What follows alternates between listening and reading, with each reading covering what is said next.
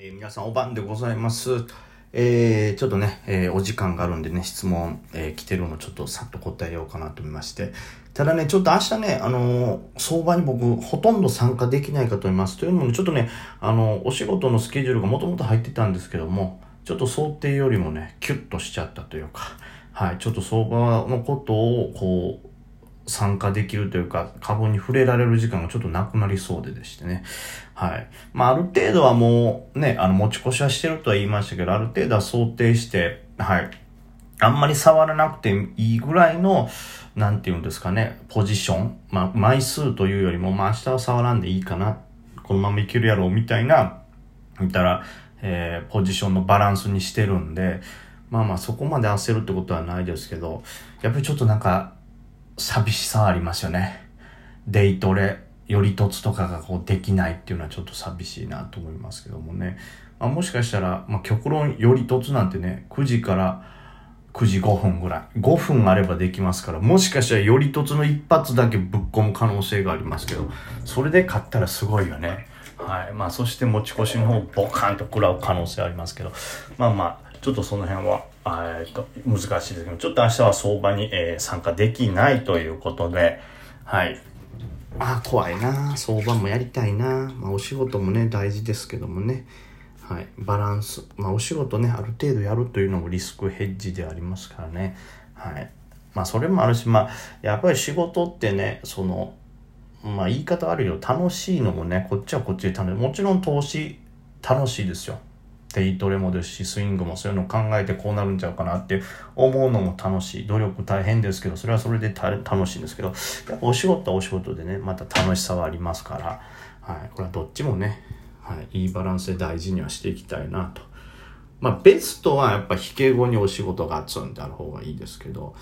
その予定だったのがね、早まってしまったというのがね、ちょっとね、いろんなお仕事が重なって、もうちょっと先のはずの土日に入るお仕事が平日に入ったりとか、まあ、そんな、まあ、しょうがないですからね。まあ、逆にね、最初の本当に株始めた頃ってね、うわ、せっかくやりたかったチャンスかもっていう日に、今日なんかそうじゃないですか。え？めちゃくちゃ日経ね、夜間に上げてんねんから、もう上げ上げっぽいいい雰囲気の日にできへんのかよっていうショックの方がね、最初の頃は大きかったですけどね。まあ今となったらいい意味では、まあ別にそれはまたいい相場来るやろうか、その時しっかり取ったらいいやっていう感覚にもなってます。ね。そうなるとまあね、いい循環になる時もあるんですよ。その無理をしないっていうのはね。余裕っていうのは絶対大事ですからね。でもこれだけ俺がこんだけブツクサブツクサずっと喋るってことは相当相場やりたいし相当未練はあるんですよね。これやりたいな。やっぱりそうもな。なんかせめて全場だけでもいいわ。なんとかやれないかな。と思ってしまう。思ってなかったらだって言わへんもん。そもそも口に出さへんもん。しらっとして。やりたいよ。めっちゃやりたい。めっちゃやりたいやったらもう。えい。すいませんね。東横インの湯船をバンバン叩いてしまいましたよ。まあ、夜、夜やから静かにせんとね。はい。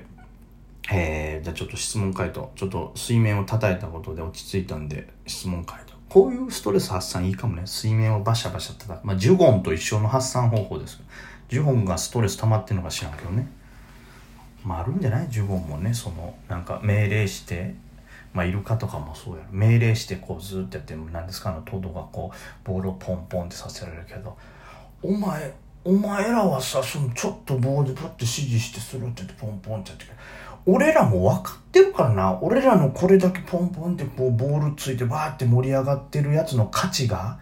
こんな魚屋の1匹の2匹じゃねえってこと分かってるからな。え、お客さん1人当たり相当な入場料やろ。俺らがこうやって躍動してることでテレビのなんか取材が来たり、相当な経済効果あんねやろ？それをこうなんか、こう、何あんな指揮棒みたいなパッてやって、で、魚に2つからなねの結果の、っていう可能性はあるよね、ほんま。勝手に海海からこんななんかプール連れてきてさ、俺ら陸地バンバン行かれへんからさ、こんなもんここに一回入れられたらもう出られへんし、みたいな。まああるかもしれん。まあいいや、そんなことだ。はい。えー、ゆきさんからですね。梅木さんのお話はいつも面白くて楽しく聞かせていただいております。本当に。まあもう素人レベルでございますからね。まあありがたいことですね。楽しんでいただけてた。えー、梅木さんは、えー、株式投資はゼロサムゲームだと思いますが、マイナスサムゲームでしょうか？またはプラスサムゲームでしょうかと。ネットで調べるといろいろな意見があってよくわかりませんでした。梅木さんのご意見を聞きたいです。よろしくお願いします。これね、なんか、前もちょっとね、考えたことがあるんですけど、まあ、基本はやっぱりゼロサムゲームだと思いますよ。はい。まあ、株を今保有してる人が、全部その株を売ってしまったら当然0円になりますし、で、ね、空売りの人が全部生産してしまったら、それはそれでまたもう買い圧もないですから。まあだから最終的にはというか、まあそれ最終がいつなんだっていう話なだけで、最後の最後、トータルで言うとゼロになるはずなんですよね。プラマイゼロという、プラマイゼロというよりも、まあゼロになるのが元々のルールなわけですよ。ただそこにはちょっと複雑なこう作用があって、まあ株式市場というのは非常にこう、なんていうんですかね、反映したわけですよね。えー、人間の生死を乗り越えて反映してるわけで、そうなったらどうなるかというと、まあ例えば、100億円持ってる人がバンバンバンってつぎ込んで、まあその人が亡くなってしまいました。で、その株どうなるんですか？で、次の人が引き継ぐっていう、相続っていうパターンもあるし、まあ、例えば何もしないまま、あの株の動きがなくなった場合、ま、そのなくなってしまった場合、で、まあ、それは相続の人がいて、その人が引き継いでその株を売却するっていうんであれば、生産に向かうでしょうけども、これが例えば保有して、まあ、現金をそのお金ね、現金を、まあ、株に変えたままその人が亡くなって、で、特にこう、それについて相続する人がいないとか、なんか、面倒見る人もいないってなれば、その現金を株に変えた分のお金っていうのは、まあ言ったら、もう、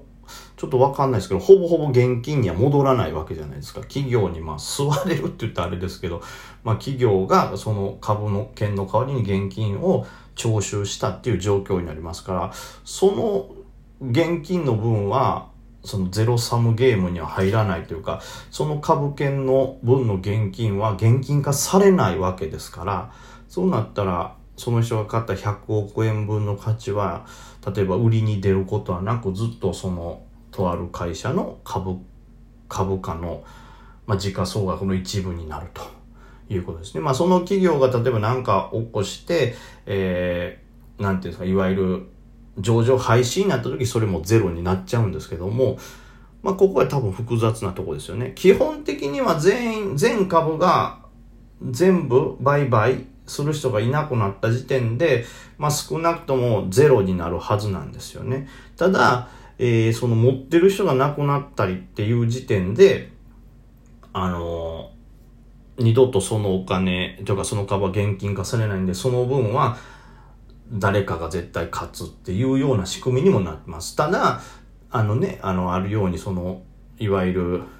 株が紙綺麗になるじゃないですか。上場廃止みたいなことになると、その株持ってた人は、えー、嫌がおうにも全員大損害を出して終わるので、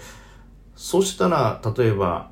ね、その分の現金っていうのはどっかに消し飛んでしまうわけですから、株券を通して。そしたらさっき言ってた100億円のこのなんていうんですかね、ちょっとプラってる分も、なんかの流れで間接金どっかから市場から消えてしまうんで、そういう意味ではまたそれでゼロサムに戻ったり、下手すりゃそのマイナスサムになったりすると思いますね。ということで株と式投資は基本僕はゼロサムゲームだと思ってますけども、非常にこう、いろんなことが起こりうるんで、途中プラスサムになることもあるんでしょうし、マイナスサムになることもあるんでしょうし、で、まあ、極端な話、今なんか現金をバンバンすられてるわけじゃないですか。ということは現金の価値がなくなって株券の方が価値あるんじゃないかということで資金がすごい流入してるわけじゃないですか。それに関しては非常に資金量が加速してますから、まあどういう時代になるかわかんないですけど、その現金に戻さないよっていう人が、ね、うん、現金をに戻すよりもずっと、その、なんていうの、配当なり、まあ、ずっと、なんでしょうね、あの、えっ、と、まあ、例えばその株主優待をもらい続けてる方が得だっていう人がいたとするならば、もしかしたらその株は現金化されずに、えー、ずっとね、株券になってるからプラスサムじゃないかという考え方もできますし、ね、うん、まあ、まあ、非常に難しいですけど、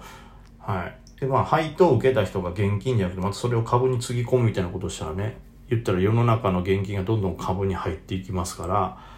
うん。まあ、ただそうか、辞める人が必ずしもプラマイゼロで辞めるってわけでもないですからね。超マイナスで辞めるってことの方が多いでしょうから。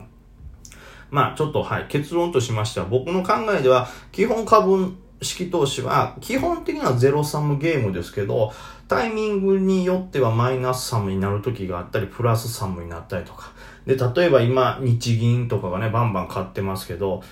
あれが果たしてどれぐらい売られることになるのか、いつ売られることになるのか、まあ、日本国家が終わらない限りある程度保有してんのかってなったら、結局日本国家が終わらない限りは日銀が売りを出さないっていうんであれば、その日銀が買い入れた分、絶対にこのね、他の投資家たちには分配されていってるわけでしょうから、まあ当然日銀自体も儲かってるんですけど、っていうことになりますから、まあ、時間軸によって変わるでしょうね。基本的にはゼロサムゲームですけど、人間が一人の寿命って考えたら、その時間軸の間では全然プラスサムってこともあるし、マイナスサムってこともあるんじゃないかなという感じですね。え続いて、ちいはまさんですね。株の質問ではないのですが、おならのお話を聞きましたと。食べ物で匂いが臭い時ありますね。まあ、ストレスとかもあるでしょうね。そのとにかく、えー、胃腸の、えー、機能が落ちると、それだけ、えー、お腹の中に滞在する期間が長くなりますし、食べ物が、悪くてですね、腸内環境、あの、菌のバランスがずれると、当然おならは臭くなりますから、まあそれは絶対の話ですからね。まあ何かしらこうストレスとか、まあその食べ物が悪かったのはあるんでしょうね。まあまあ元気なんであまり気になさらずというか。あんま聞かんね。屁が臭すぎて結果その人大腸がんやったってあんま聞かへんもね。やっぱ血便とか先に出るのかな。あるんかな前兆でね、おならがめっちゃ臭いとか。まあ、ある程度そういう僕はあの、飲む乳酸菌であったりとか、そういう腸内環境を整えるサプリ飲んでますから大丈夫ですけど、ただそれを覆すほどの臭さっていうのはこれなんだろうね？